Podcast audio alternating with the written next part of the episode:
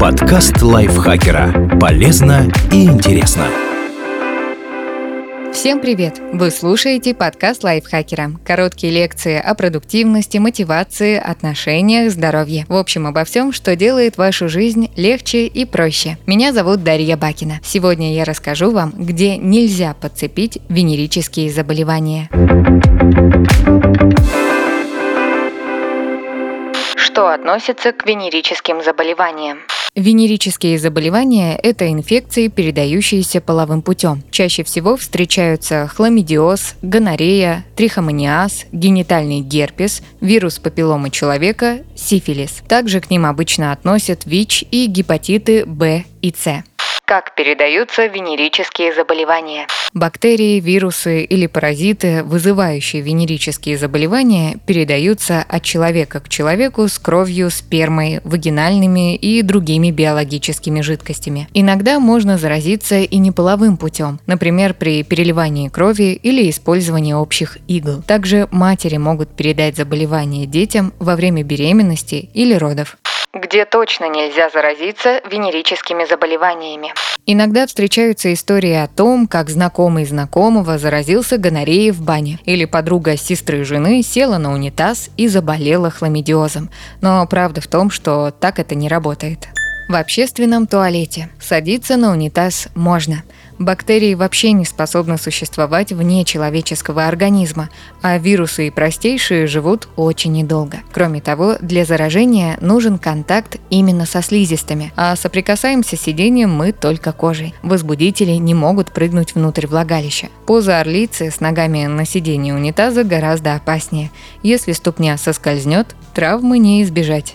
В бассейне. Заразиться венерическими болезнями в бассейне не получится как и забеременеть. Чтобы человек подхватил микроорганизм, который вызывает ИППП, возбудитель должен попасть внутрь тела вместе с биологическими жидкостями, причем проникнуть к клеткам, в которые он может забраться. В бассейне же эти жидкие среды растворяются, к тому же не просто в воде, а в воде с обеззараживающими средствами, так что возбудители венерических заболеваний погибают. Но в бассейнах остается риск подхватить кишечную инфекцию, если вы заглатываете воду.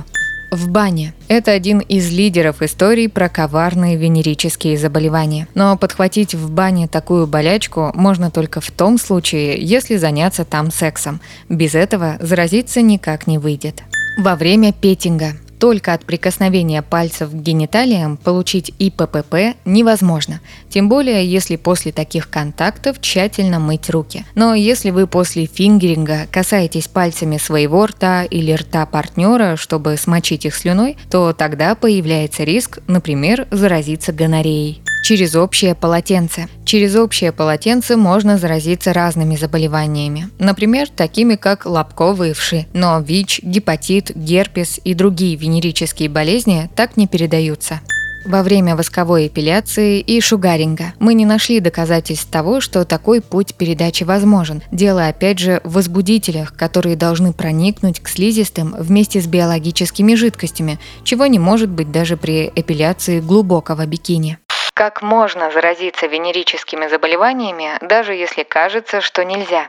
Обратная сторона – это ситуации, в которых человек чувствует себя в большей безопасности, чем это есть на самом деле. Например, часто на приеме у венеролога говорят только про безопасный секс, а во время расспроса выясняется, что минет делается всегда без презерватива, потому что это якобы другое от орального секса. Оральный секс – это тоже обмен биологическими жидкостями, так что заболеть после него можно чем угодно кроме ВИЧ. Чтобы защититься от ИППП, нужно пользоваться специальными методами контрацепции от анального секса. При анальном сексе также есть риск заразиться ИППП, в том числе и для принимающего, так как в прямой кишке появляются микроразрывы, через которые возбудители могут проникать в организм от человека, у которого нет симптомов. Множество ИППП, в том числе ВИЧ и гепатиты, не проявляют себя очень долго. Так что вы никак не узнаете, чем болеет даже очень ухоженный человек. Никогда не стоит рисковать.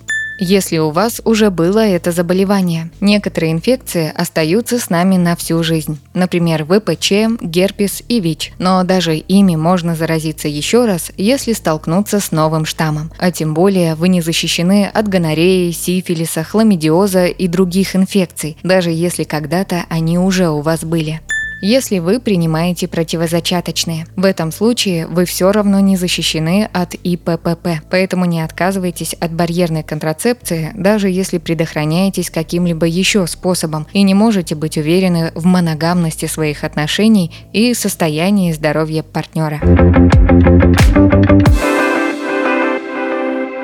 Спасибо Полине Жариковой за этот текст. Подписывайтесь на подкаст Лайфхакера на всех платформах, чтобы не пропустить новые эпизоды. Ставьте ему лайки и звездочки. Это помогает узнать о нас новым слушателям. А еще включайте наш подкаст «Слушай, это просто». Он объясняет сложные вещи доступным языком. На этом я с вами прощаюсь. Пока. Подкаст Лайфхакера. Полезно и интересно.